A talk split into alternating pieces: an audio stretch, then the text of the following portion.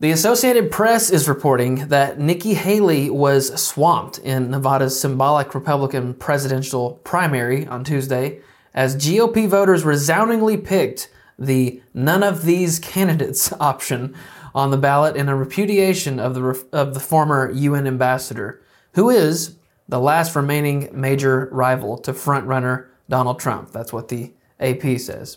Just take a look at the following breakdown showing that Haley came in second with about 33% of the vote, while the winner of the night was none of these candidates with 60% of the vote.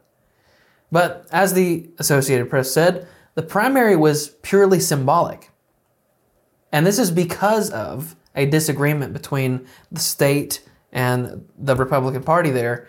And, and this is why as the AP reports, Trump didn't compete in Tuesday's primary, which doesn't award any delegates needed to win the GOP nomination. Trump is instead focused on the caucuses that will be held today and will surely help him move closer to becoming the Republican nominee. So I guess the AP actually got just one thing wrong. The, the last remaining major rival to frontrunner Donald Trump is actually none of these candidates. I'm Blake Watson, and this is We the Free.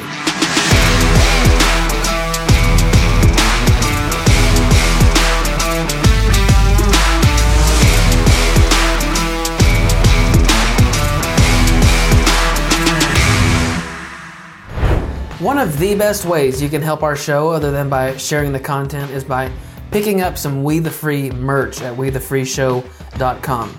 You can be the salt and light you were meant to be by wearing the salt and light shirt or by sipping your coffee from the salt and light mug. Or you can sport the God Bless America shirt and, of course, the classic We the Free Crest tee. We've even got stickers and a Smells Like Freedom candle. Yes, that's right. So check out our new merch at WeTheFreeShow.com. Welcome to episode 22. Today's episode is going to be shorter than usual because honestly, there's a lot going on in the Watson house this week, but this is also in anticipation for the next few weeks during which we'll have some really important episodes regarding the general election, global destabilization, and other theological subjects. Plus, I'm sure we'll spend some time next week talking about the Super Bowl that's coming up this Sunday, um, the performances, and honestly, my favorite part, the commercials. Um, I'll suspect, I suspect we'll definitely be talking about Tucker Carlson's interview with Vladimir Putin whenever they put that out. Uh, so uh, that that apparently so many are terribly worried about because um, this interview may be one of the most, if not the most, historic interview that we've had this decade. You know, a couple of weeks ago, I was criticizing the the bigotry and the animosity towards Christianity from TV networks like MSNBC, NBC, and ESPN, with the latter two networks, uh, their treatment of CJ Stroud, the Houston Texans quarterback. And uh, last week I talked about why I'm pulling for the, the 49ers in the Super Bowl. Well, this week I, I got another reason to pull for the 49ers, and his name is Brock Purdy. Brock, let me ask you a question about your faith. Jesus. How you doing? Doing good. How you doing? Good. Tell me about scripture this year, some of the Bible verses that you've been reading and passages that's maybe helped you this year. Yeah, this year for me it's been Psalm 23. Um, yeah, the Lord is my shepherd. I have what I need. He lets me lie down in green pastures. He leads me beside quiet waters. And then it goes on. But um, for me, you know, playing this game, playing this sport, there's a lot that goes into it, and you know, you can. It's easy to get wrapped up in you know, wanting and feeling like wanting to be loved, you know, obviously by your teammates and everybody, but like the world. And so, um, for me, like in that, in that passage, it's talking about, you know, I already have what I need from, from the good shepherd and, Jesus. So, um, I don't know. I just been studying Psalm 23, uh, throughout the whole, whole season and been going back to it. It's what I start off with actually every single day. I just, read off Psalm 23 to myself before I start start off with some solitude and and then I go about my day. I talked to your dad a couple days ago. He said he prays his guts out when he watches you play. Yeah. Do you pray when you're playing during a game? Yeah. Yeah, I do. Um, you know, and it's not can we, you know, God, can we win here? Can, can we do something great here? It's it's more just to have that that peace, that steadfastness in, in all the chaos. That's really what it is. It's sinking back into like Holy Spirit, you know, take over and and lead me here in this moment and allow me to think clearly, allow me to, you know, obviously go through my reads and and like I said, just uh, have a even killed state of mind that that I get from the Holy Spirit. So. So that was a great interview from the 49ers quarterback, Brock Purdy. Seems like he's a solid Christian guy, given his, I mean, the humility that he had in that interview and, and how he describes his prayer life and his dependence on the Word of God. So, in case Mahomes and Kelsey and Swift weren't enough reasons for you to root for San Francisco, there's another one. Now, before I get to our main story of the day, I've got to talk about this have you seen the Apple goggles that came out? Well, I know they don't call them that. They they sh- they should actually be called um, Apple's next stepping stone to a dystopian future. Just watch this commercial, and, and I'll describe it in just a minute for those of you that are listening.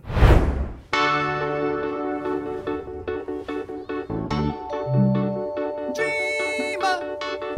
You're nothing but a dreamer. Well, can you put your hands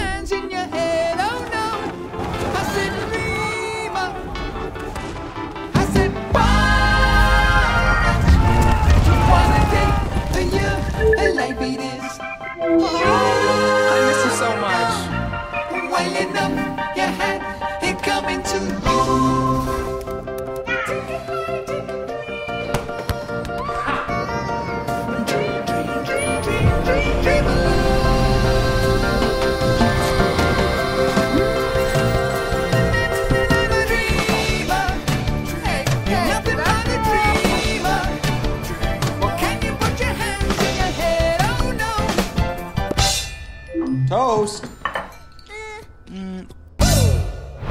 So you see there this this dad in the home that's doing uh, all these kind of normal activities around the house for his family, but all the while he's wearing these Apple goggles.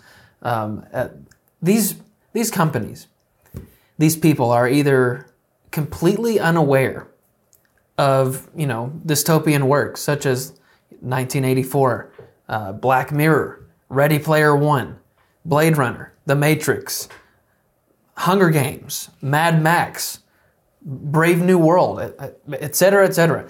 Or, or they're intentionally trying to destroy human civilization. I mean, these tech companies keep developing almost the exact technology that we see in these dystopian films and books and TV shows. And it's like they either don't know or they're doing it on purpose.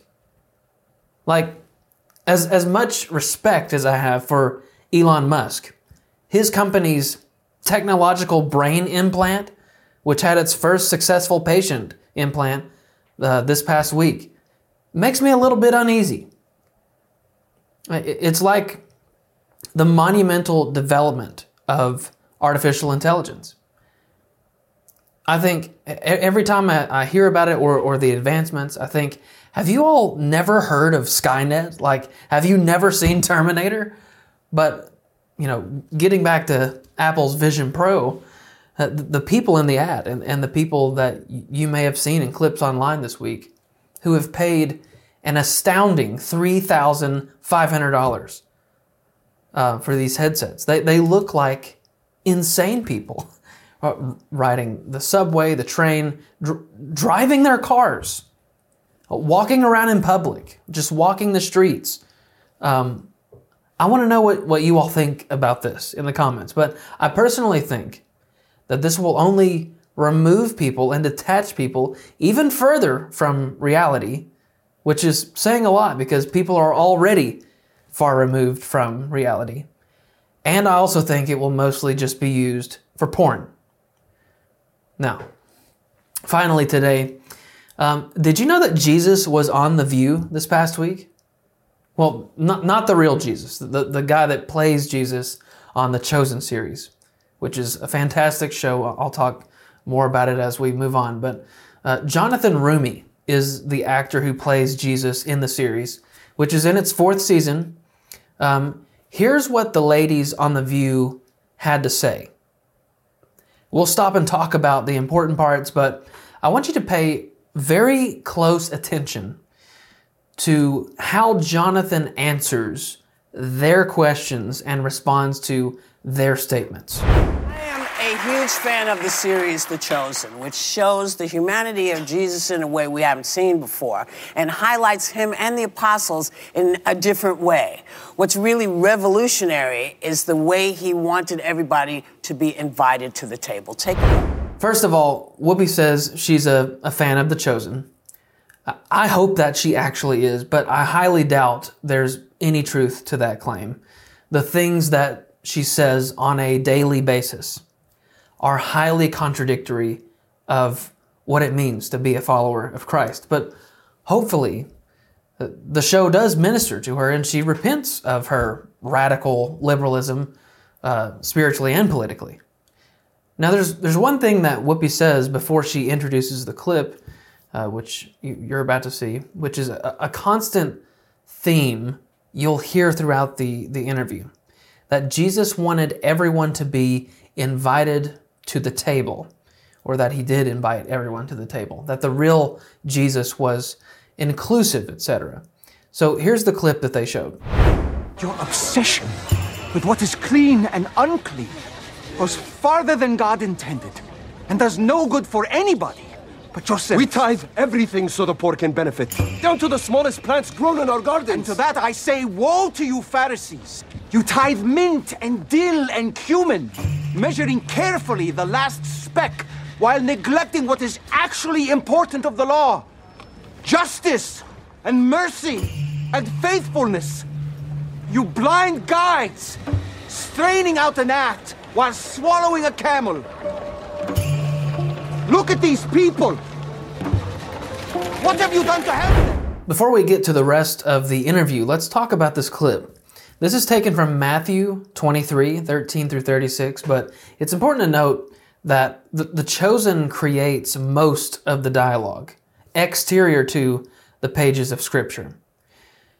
This isn't adding to the Word of God, but it's like filling in between the lines. And the director, Dallas Jenkins, uh, writes this show with the help of Jewish and Christian scholars. Uh, trust me, the, this series is really good, but biblically, this scene that they just showed depicts Matthew 23 when Jesus is condemning the Pharisees. Why is he condemning them? Isn't Jesus all about, you know, loving everybody and being nice to your neighbor? Well, you can obviously see in that clip, and if you read the chapter, that Jesus gave these Pharisees quite the tongue lashing. But the question is why? The Pharisees were the religious leaders of that day. They were supposed to be the foremost experts of the Mosaic law and the prophets.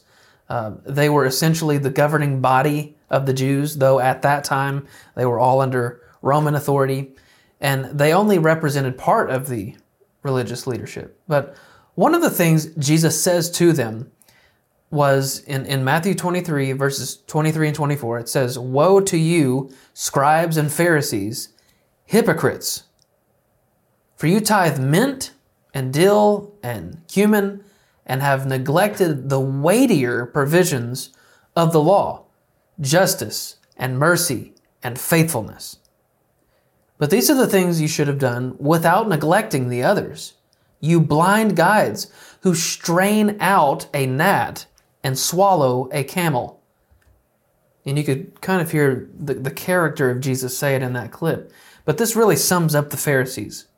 And we're going to look at one more example from the passage. But Jesus is saying that they were intensely focused on following the, the, the smallest, the minutest details of the law, like giving a precise 10% of even their, their garden herbs.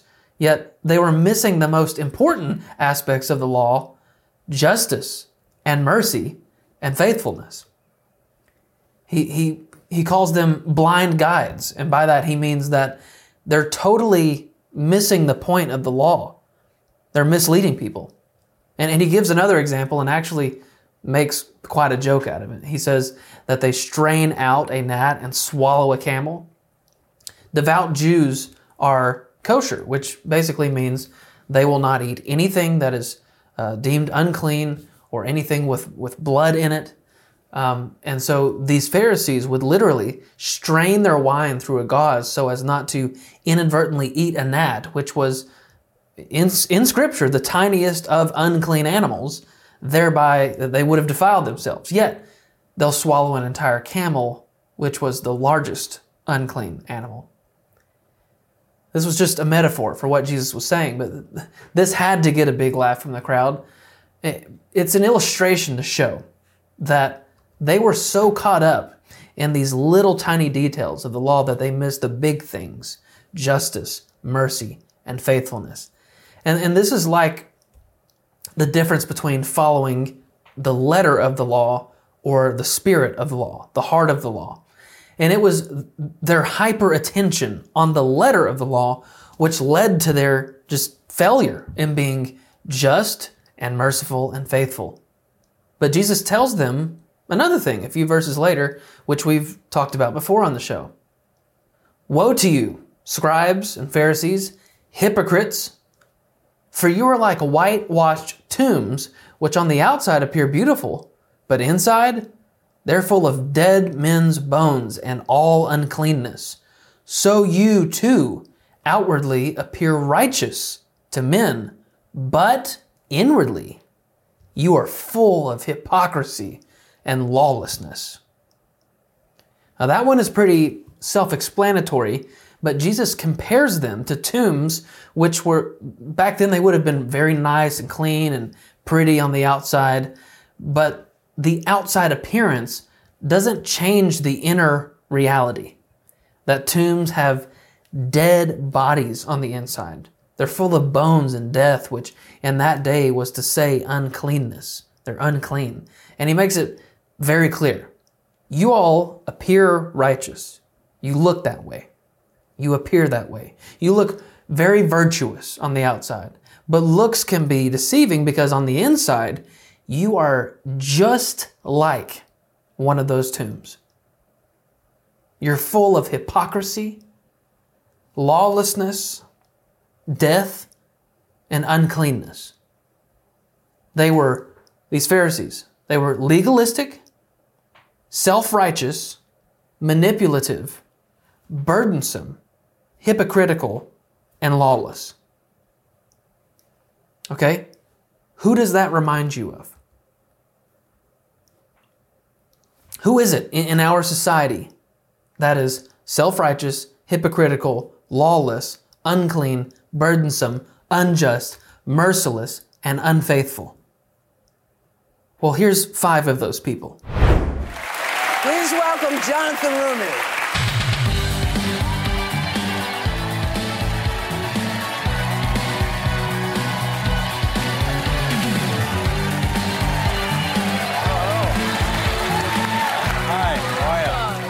Hi, guys.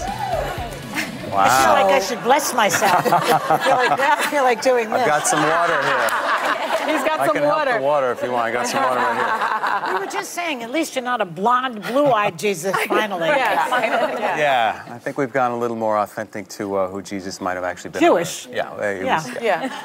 That does help. That does help. So it's important for Jesus to be accurately played by a Jewish person with brown hair and brown eyes, but every other role reprisal or remake, every every other remake or reboot can feature a person of opposite color than the original or even the source material, you know, like Snow White and The Little Mermaid, but really this is about white supremacy, which gets confusing because you can't really define white or black because everyone has variations of skin tone and quite the mixture of ancestral backgrounds. Like, Jesus was Jewish, but we don't know if his skin was brown or tan or light brown or olive, but thank God his eyes aren't blue because that represents the evil patriarchy. So the show, The Chosen, is a historical drama based on the life of Jesus. The first three seasons had more than 600 million views. And yes, and was the most crowdfunded TV series ever. Clearly, you're reaching people. Yeah. You play Jesus. You? Um,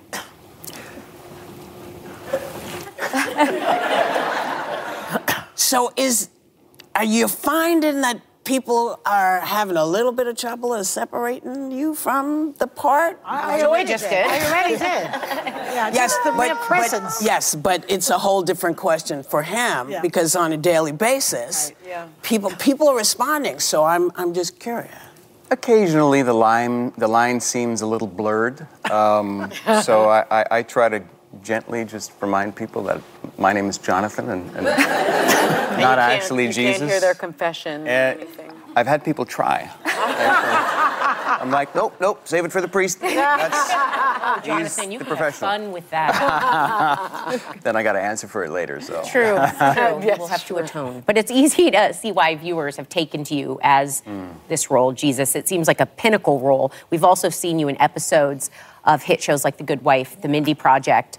Um, and this is a fun fact. You used to do voiceover for MTV's Celebrity Deathmatch. Okay. I did. Very similar Yes. uh, to Jesus. But those jobs uh, weren't actually paying the bills. So you considered at some point um, kind of giving up on this. How did you decide to stay the course? Well, I, you know, I worked here in New York City after college uh, in production. I was a location scout, and that was how I made a, a decent living. Uh, but I had started working. Uh, MTV Celebrity Deathmatch was the first acting job I ever had. So uh, from that point, I always had a, a curiosity about, it. like, well, I wonder what this would look like if it went further. And fast forward to the housing market collapsing in 2008. I had booked a few other jobs. I started booking television, and I thought, okay, well, this is an opportunity to see if I can actually make this work. So I moved to LA. And for eight years, uh, I didn't have the safety of the job that I left in New York. It's different, different uh, unions and all sorts of uh, complications to do the same thing in LA, but that's not what I was going to LA for. So I had to do all these other jobs, these side jobs. I drove rideshare, I, I uh, worked in catering, all these things that I'd never done before and gotten to the point where I was broke, I was out of money, I was out of food, I was out of even government assistance for food. Jonathan Roumie is about to get to the turning point in his personal story, and I want you to pay attention to a couple things. Listen to the audience, okay? Listen to the audience first. And the only thing I hadn't done at that point was the thing that was left to do, which was to get on my knees and surrender my entire life and my career and everything that I had up to that point over to God.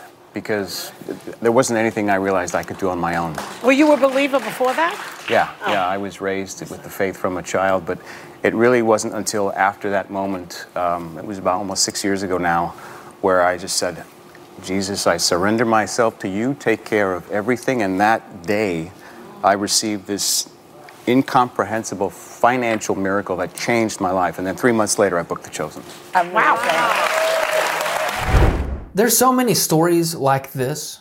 There's so many testimonies like this where God has shown himself to be faithful through miraculous financial provision.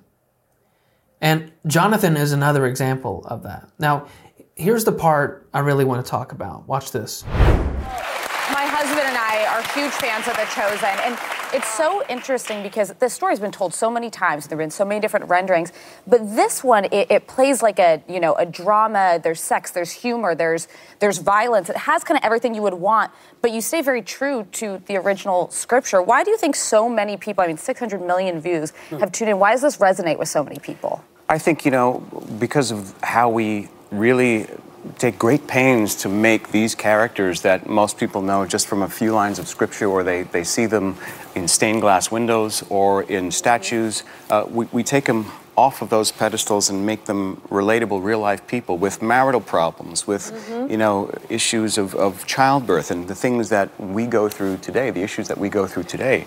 So by seeing um, essentially ourselves in these characters, like any great TV show, you start to identify. And then the fact that it's this story, that it's the greatest story ever told, now brings it to a whole other level. And they're like, oh, I can relate to Jesus in a way that I never thought I could. Alyssa Griffin says she and her husband are huge fans of The Chosen, saying there's sex, there's humor, there's on and on and on. Um, no, there, there is no sex. There, there is zero sex. Uh, don't let that dissuade you from watching the show.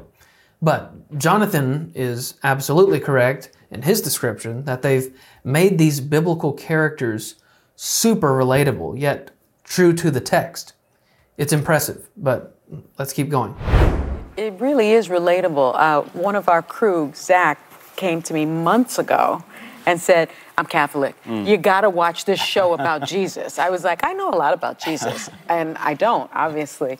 Um, I think but there's always more to learn. there's always more to learn, and and and what that's you're so profound. I, I think what was fascinating to me is growing up, I always saw the blonde-haired, blue-eyed Jesus, Yeah. right? And now I go to a black Catholic church, and Jesus is is brown. Yeah. Um, and and and I think you. It seems that you took such great pains to do that in in this and to portray him as he probably likely was, since this was the Middle East, Yeah. right? Most people don't know that, and he's also Jewish. Mm-hmm. Um, so the show explores that. Uh, the way Judaism is woven into the story in such a beautiful way. Your cast is extremely diverse. Was that important to you and to your director, Dallas Jenkins, Mm-hmm. when this was coming together? Was that intentional? Yeah, absolutely. So, so Dallas is the creator of the show. We have two other writers in addition to Dallas, and they wanted to to bring to the screen the most authentic portrayal of Jesus and his disciples in this story and its roots and its Jewishness and the diversity of the people and the colors and everybody that would have lived in these next to these seafaring towns. They were port cities. Yeah. So you had people from all walks of life, all co- all colors, uh, uh, all shades that came through this this this place. Yeah. And so it only felt right to just depict what would have been truly authentic. Sunny Hostin admits she's not really a believer, but a staff member encouraged her to watch the show. She complains about white Jesus again and says she goes to a black Catholic church with a brown Jesus. I'd love to know more about that, but uh, when Jonathan responded to her question about the diversity of the show, notice he didn't define uh, diversity in the same way that they do they would define diversity similar to like DEI initiatives gender and, and sexual diversity, color diversity, uh, except for white people. Definitely not white people, no Christians, no Jews, no Asians, uh, and definitely not white men. Oppressors are bad. And I'm trying to be super careful when I say this, but Jonathan is incredibly Christ like. He, he he's obviously so filled with the Holy Spirit, like led by, controlled by the Holy Spirit. Uh, They are acting as if he's like the real Jesus. It's like you- you heard Joy Behar when he sat down at the desk, and she felt like she needed to to bless herself. She said, "It's it's like they're uncomfortable around him with his his presence. They're they're nervous to have him there, and and they're almost taken aback by some of his some of the things he's saying. But let's keep going. In the clip that we saw earlier, which shows Jesus speaking up for marginalized people, the poor, etc., uh, which is the Jesus that we love. Um, not everyone interprets that message the same way these days. Religion in this country even seems weaponized at times. Uh, as a man of deep faith, which you obviously are, does that frustrate you at all?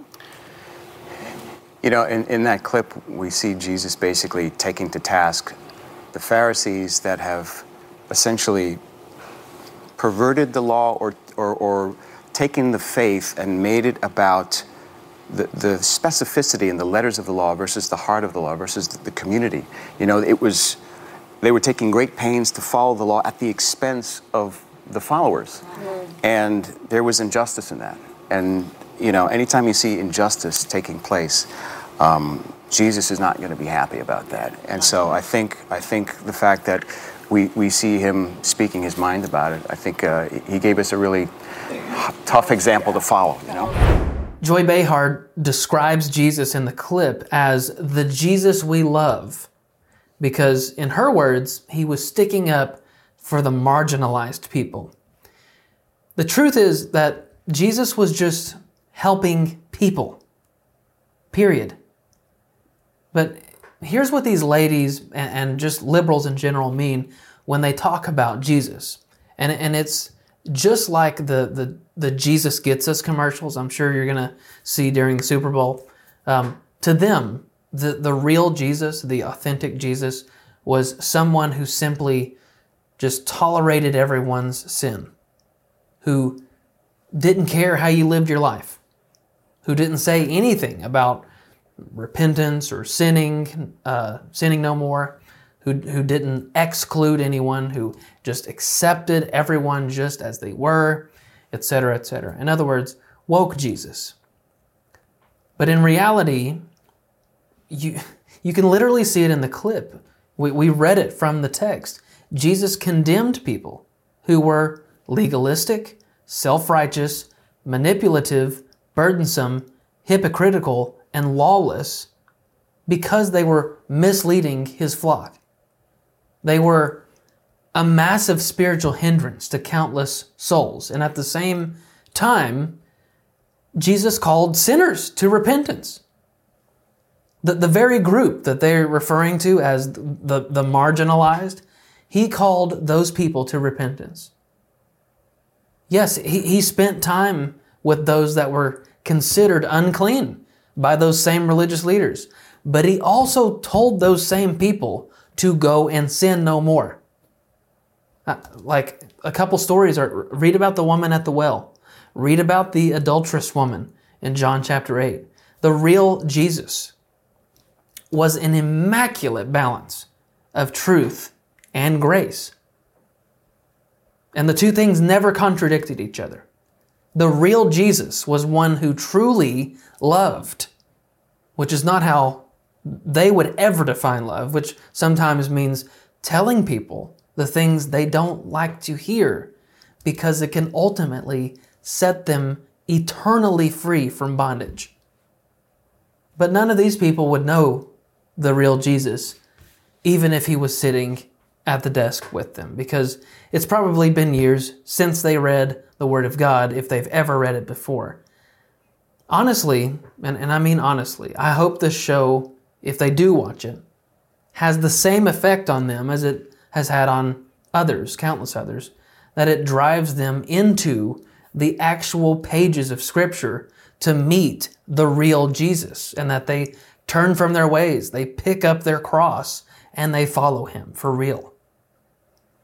Props to Jonathan Roumie for answering those questions well and for the fantastic job they're doing over at The Chosen. I can't wait to see season four. Well, that's going to do it for me. What'll it be next time? We'll see. For now, go and be the salt and light you were meant to be. And we'll see you next time on We the Free.